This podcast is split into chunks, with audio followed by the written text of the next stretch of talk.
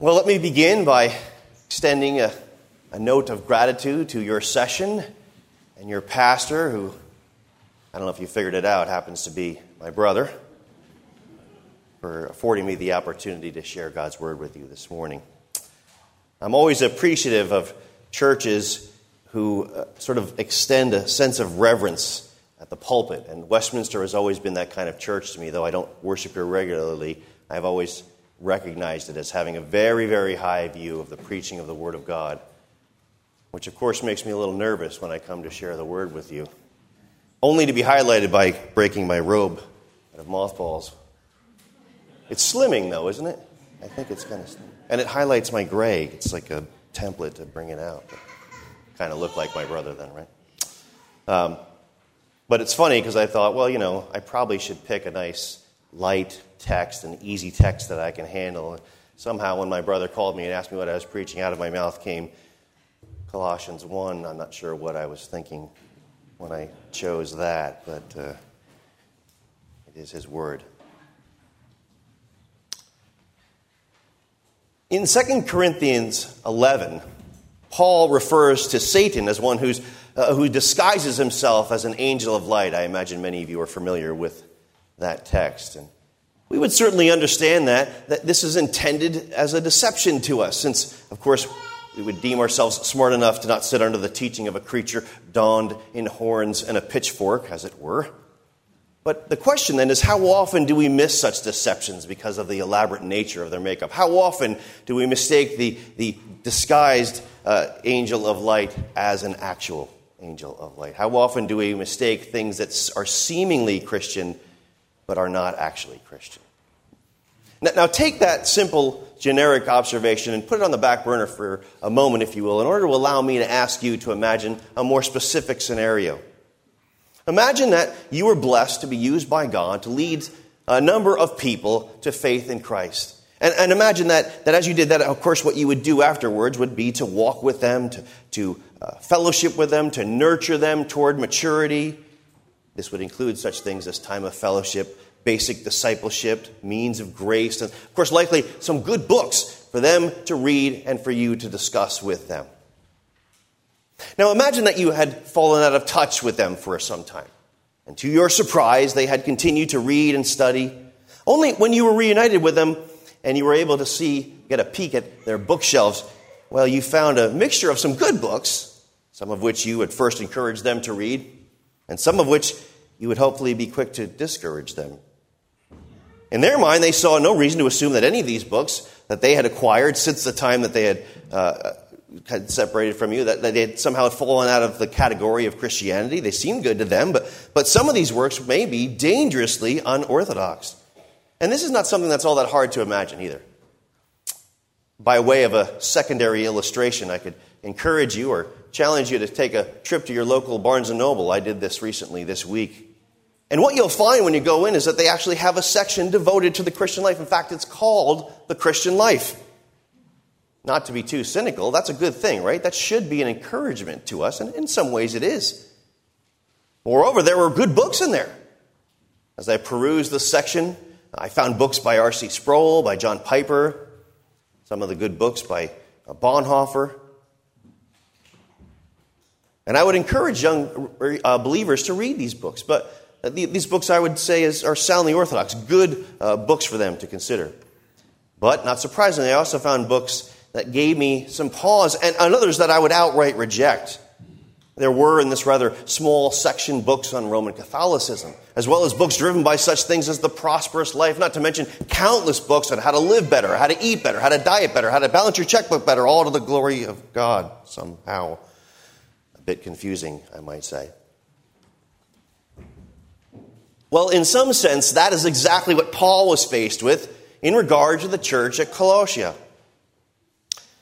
There was what may simply be referred to as a, a, kind of a hodgepodge of different teachings, all being applied in order to attempt to grow in some rather misguided sense of Christian maturity. The issue is, is sometimes referred to by commentators as the Colossian heresy because Paul is somewhat less specific about the numerous issues at play in Colossia than he is in, in some of his other letters. In Galatians, for example, Paul is singularly focused on their compromising of the gospel. When writing to the Corinthians, Paul is specific in addressing the numerous issues at play there. Things like divisions and immorality, marriage and the Lord's Supper, spiritual gifts, just to name a few. However, when he writes to the Colossians, his concern seems somewhat a bit more ambiguous. Now, what is clear is that Paul is concerned not solely with, say, the misapplication of the Mosaic law, for example, the continuation of circumcision in the wake of Christ's first coming, or say even issues generally associated solely with Gentiles, but it seems, as I said, some conglomeration of numerous different issues. Paul makes reference to observances to the ceremonial law, to asceticism, to the worshiping of angels, and to deceptive philosophies. That is, concepts driven by the elevation of human tradition or intellectualism, things that puff us up, as it were. In other words, stuff that makes us sound really impressive, but as Paul says, is futile in our effort to put to death the deeds of the flesh. It's clear that Paul is less concerned to give specific details about the heretical issues that were plaguing the Colossians, but he is concerned to undermine them in favor of a singular focus on the supremacy of Christ, which finds a clear crescendo in our text this morning. Now, when Paul first addresses the Colossians, his goal is simply to assert that they are, in fact, genuine believers he shares with them the testimony that was shared with him concerning them, namely that he had heard of their love for the saints in Christ Jesus, and that this love finds its cause in the word of truth, the gospel.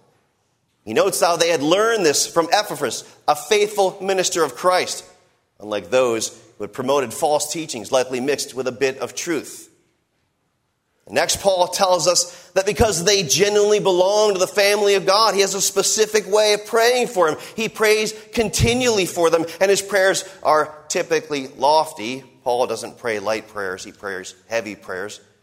He, he prays that they would be filled with the knowledge of his will and all wisdom and spiritual understanding, that they would be strengthened according to his glorious power, and that they would live with increasing gratitude for the precious gift of redemption. With that, Paul next focuses on countering every other effort to be religious with the preeminence or supremacy of Christ, which takes us to our text this morning. But we would do well to begin by asking the question what is preeminence? The NIV says supremacy. Uh, other texts, other translations use preeminence. Not surprisingly, it has a Latin origin, and I promise not to bore you with that. It simply means to rise up, or rise above, or excel over. And this word preeminence is often used in various linguistic applications, many of them rather secular in nature. But here the Apostle Paul has as its focus the word's superlative use. And so it means to rise above or to excel and can be further defined as a superiority, often connected with position, a title often associated with nobility, something you would probably hear in a Roman Catholic or Eastern Orthodox setting. Titles such as his or your eminence. Now, that gives us a, a bit of a context of the linguistic understanding of the word eminence, but as I said, our word here is preeminence, and we can begin by the obvious acknowledgement of the prefix pre, meaning before, but let's just note this that it can refer to more than just before in one manner. Certainly, it means in reference to time, but also to such things as place or order or degree or importance. All of those things matter here.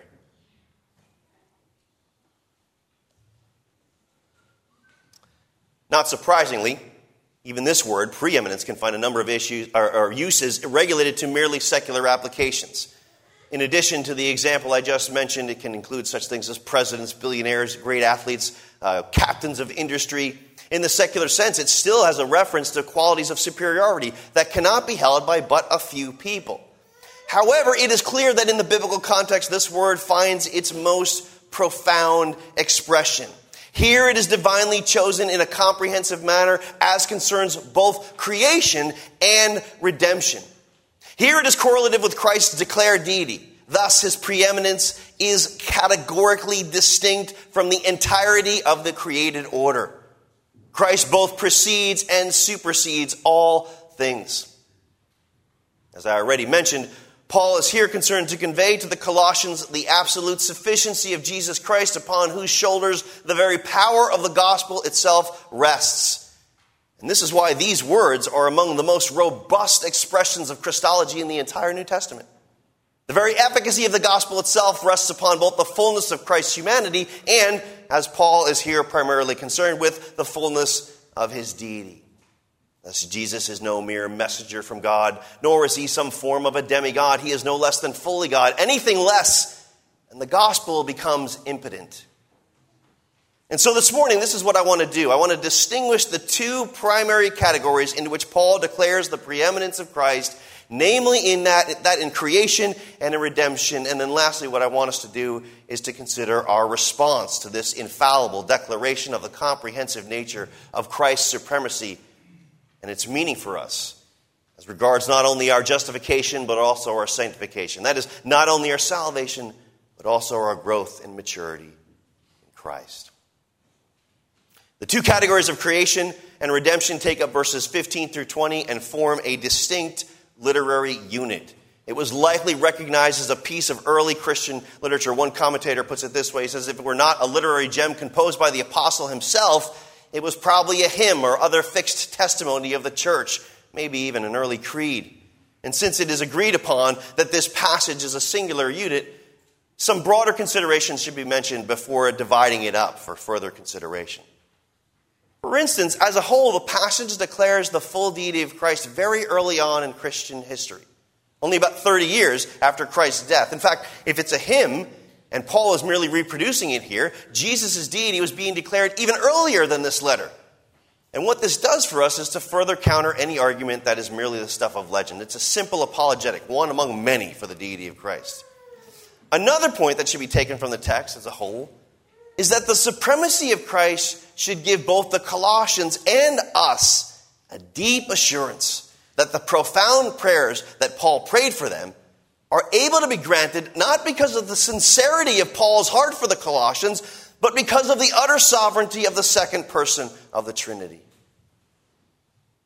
The third point for us to consider here, in looking at the text as a whole, is that both creation and redemption emanate from and are purposed for the same Christ. In other words, God's purposes in redemption are by no means at odds with his purposes within the created order, for he is sovereign over both. Paul gives us a sense of this in Romans 8 when he says that nothing in all creation can separate us from the love of God in Christ.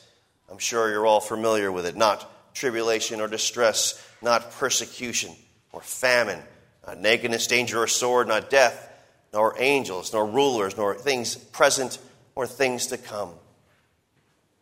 I imagine if Paul were writing today, he might say something like, not natural disasters, not economic crisis, not disease or sickness, not terror attacks, not secularizing government trends, various moral declines, not attacks on marriage, not even the growth of Islam.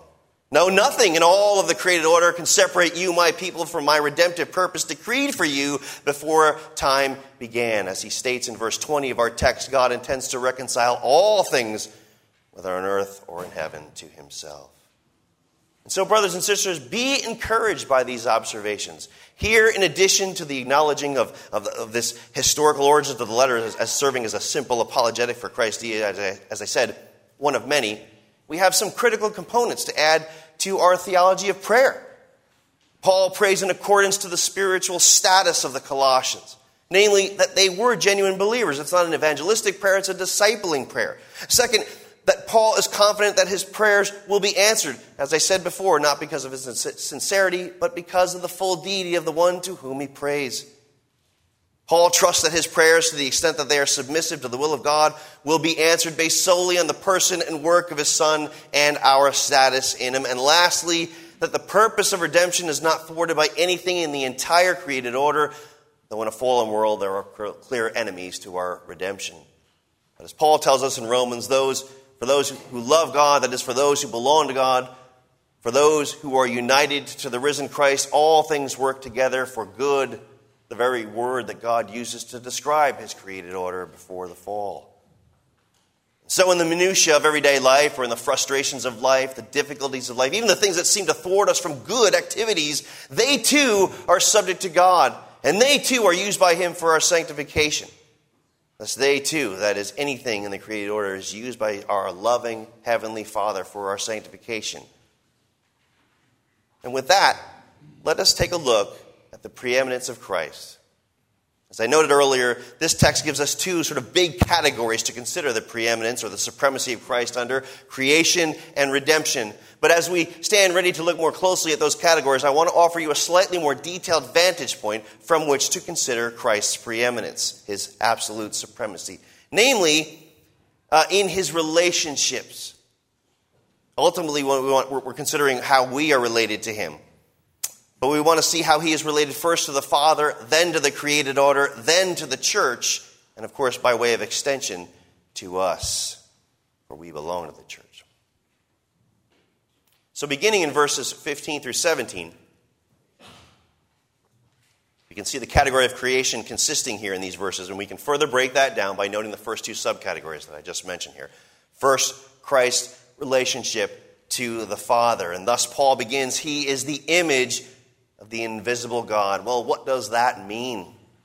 And I think it'd be helpful to see this in terms of the categories that I just mentioned Christ's relationship to the Father, or more closely, to get at what Paul means here, the eternal Son's relationship to the Father. The second person of the Godhead's relationship to the first person of the Godhead.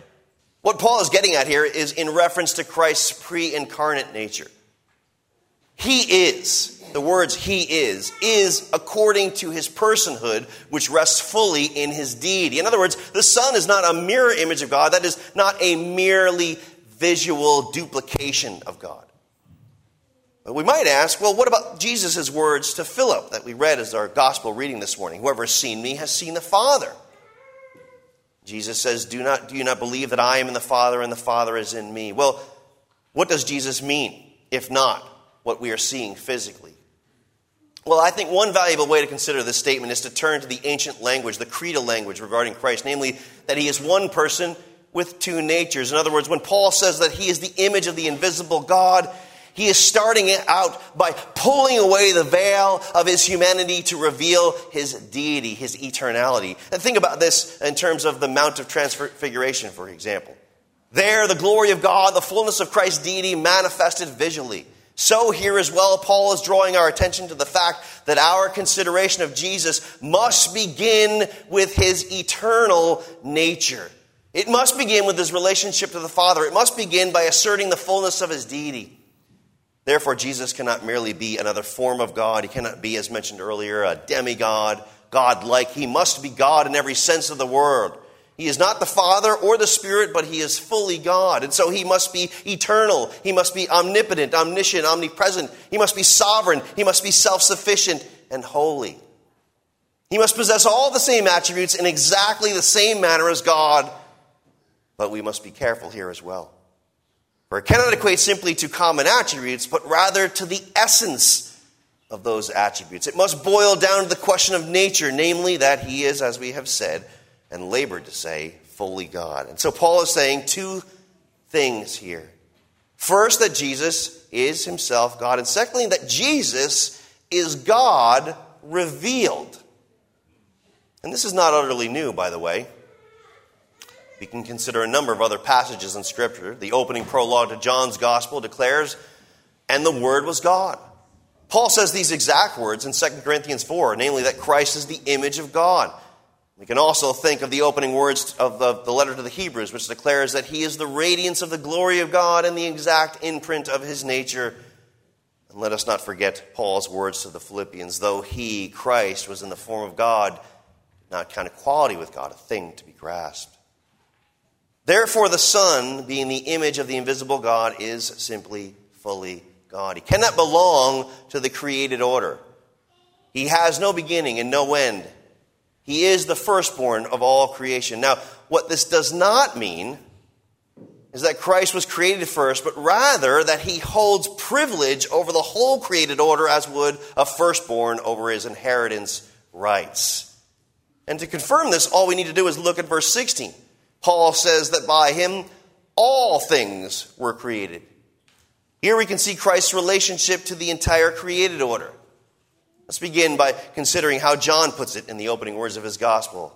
All things were made through him, and without him was not anything made that was made.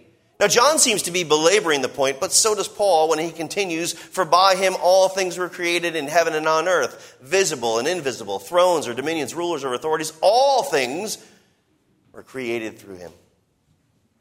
Notice the parallels that Paul seems to be drawing between the various realms of creation, heaven and earth, visible and invisible, thrones, dominions, rulers, authorities. Don't miss something very important here.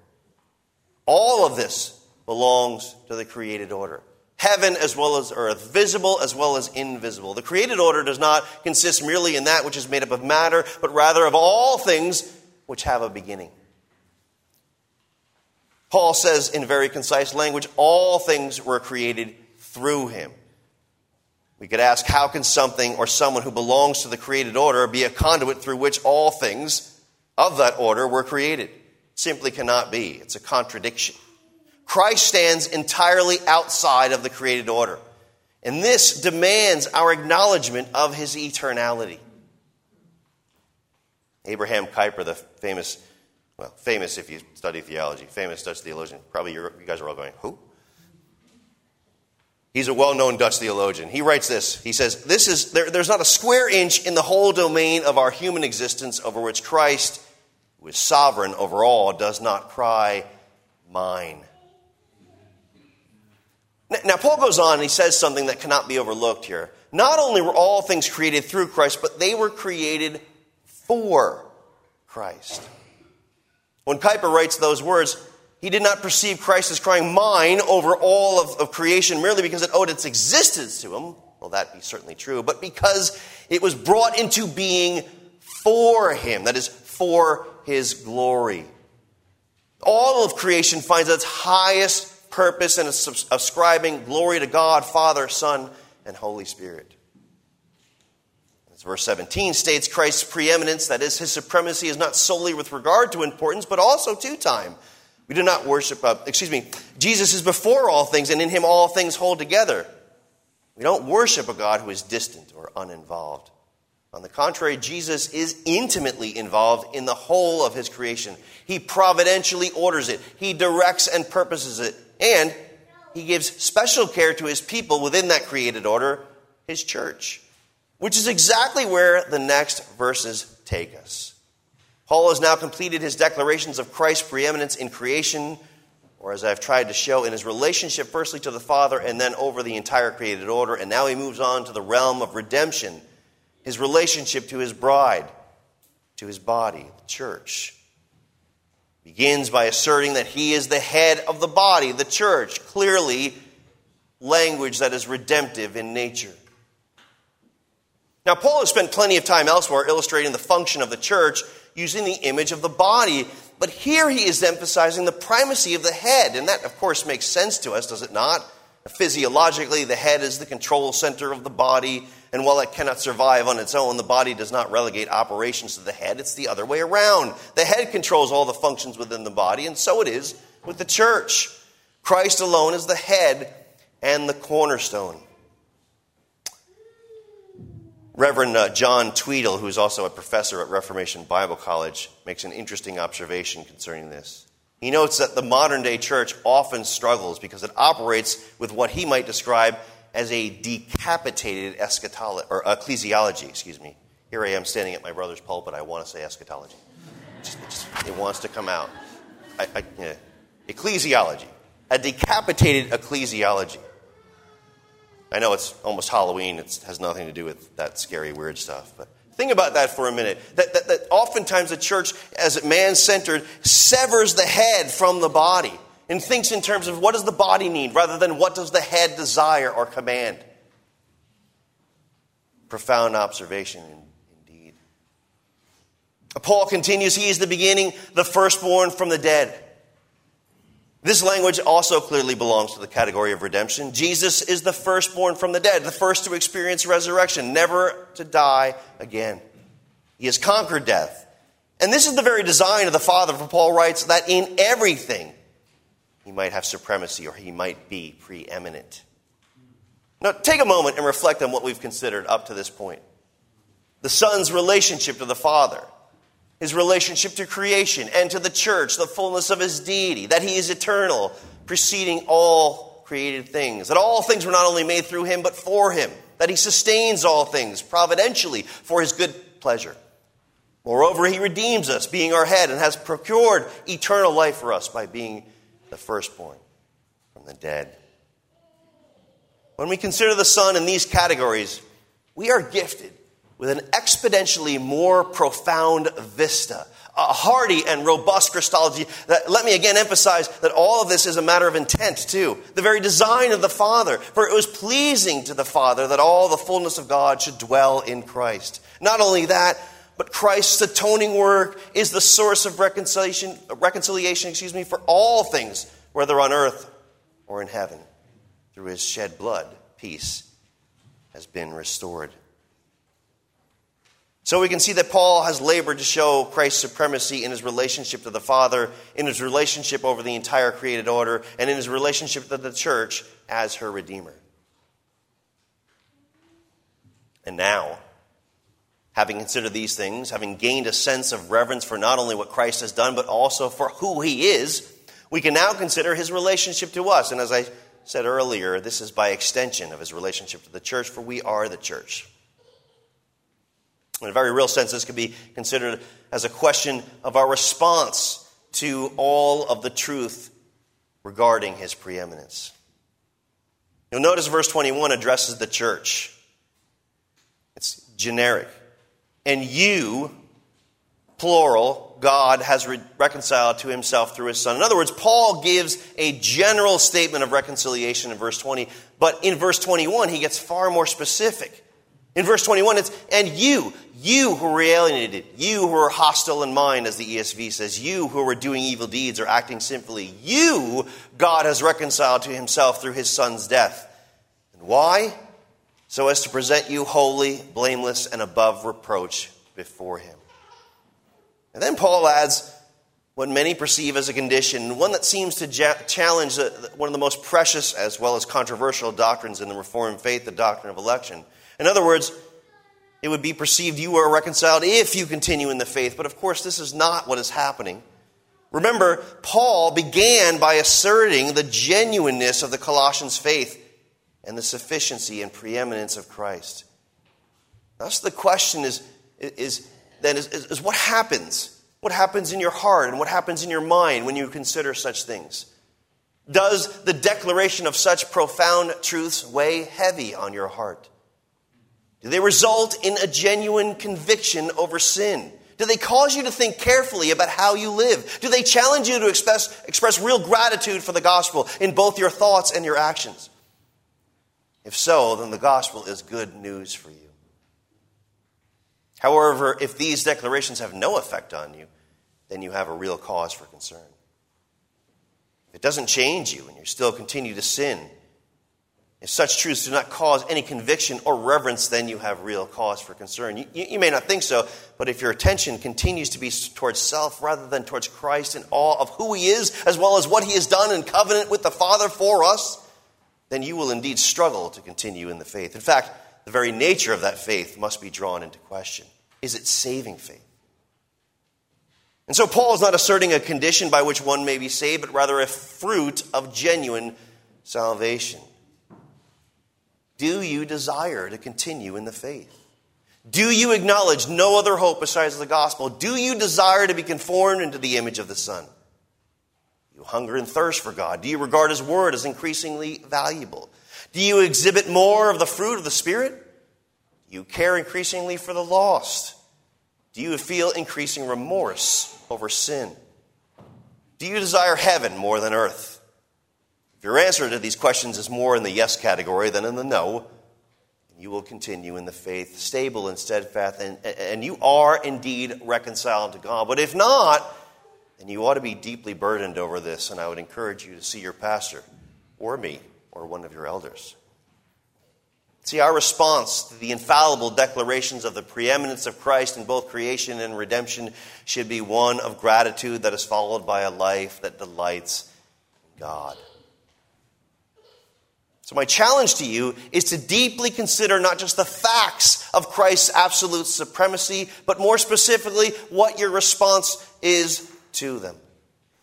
How is your life, your witness, different because of it? How do these divinely inspired truths concerning both the person and the work of Christ impact you? Do they create a life that is an expression of gratitude to God for His mercy? Can you say that such truths are so renewing to your mind? That they produce genuine Christ like transformation. Of course, it is my hope that they do both for you and for me. But while that is my challenge to you, my charge to you is this that you make certain that they do. That you apply these truths to your calling and to your election to make them sure. You work out your salvation with fear and with trembling, for it is God who works in you. Let us pray. Our Father and our God, we are grateful for your word, and we are grateful for your word incarnate. Lord, may we be humbled to live a life of gratitude in light of the sheer wonder of the incarnation, of your Son and his eternality, and his supremacy in all things. And that is what it takes to defeat our sin, to crush that, to put it to death. May we die daily, and may our life be hidden in Christ for your glory. We pray this in your mighty name, Jesus. Amen.